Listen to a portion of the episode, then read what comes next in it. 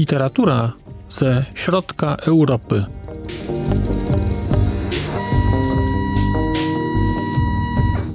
Podcast około książkowy.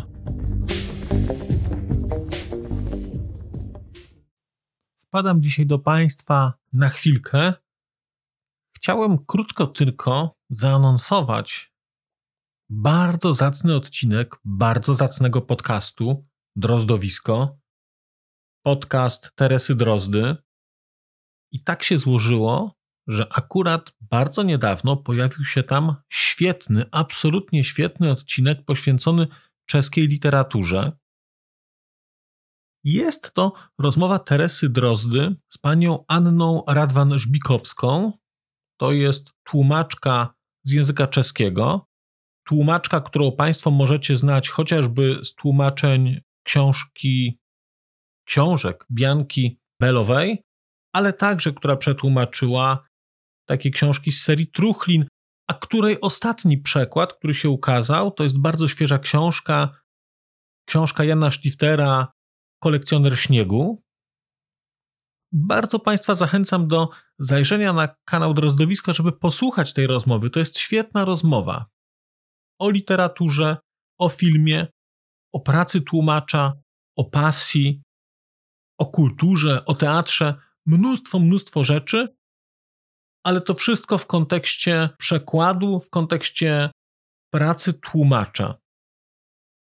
Zachęcam Państwa bardzo serdecznie do słuchania Drozdowiska. Wyjątkowy podcast, wyjątkowa twórczyni, nagrodzona całkiem niedawno chyba nagrodą Kreatura. Cóż można więcej robić niż słuchać? Więc słuchajmy o czeskiej literaturze u Teresy Drozdy. Do usłyszenia.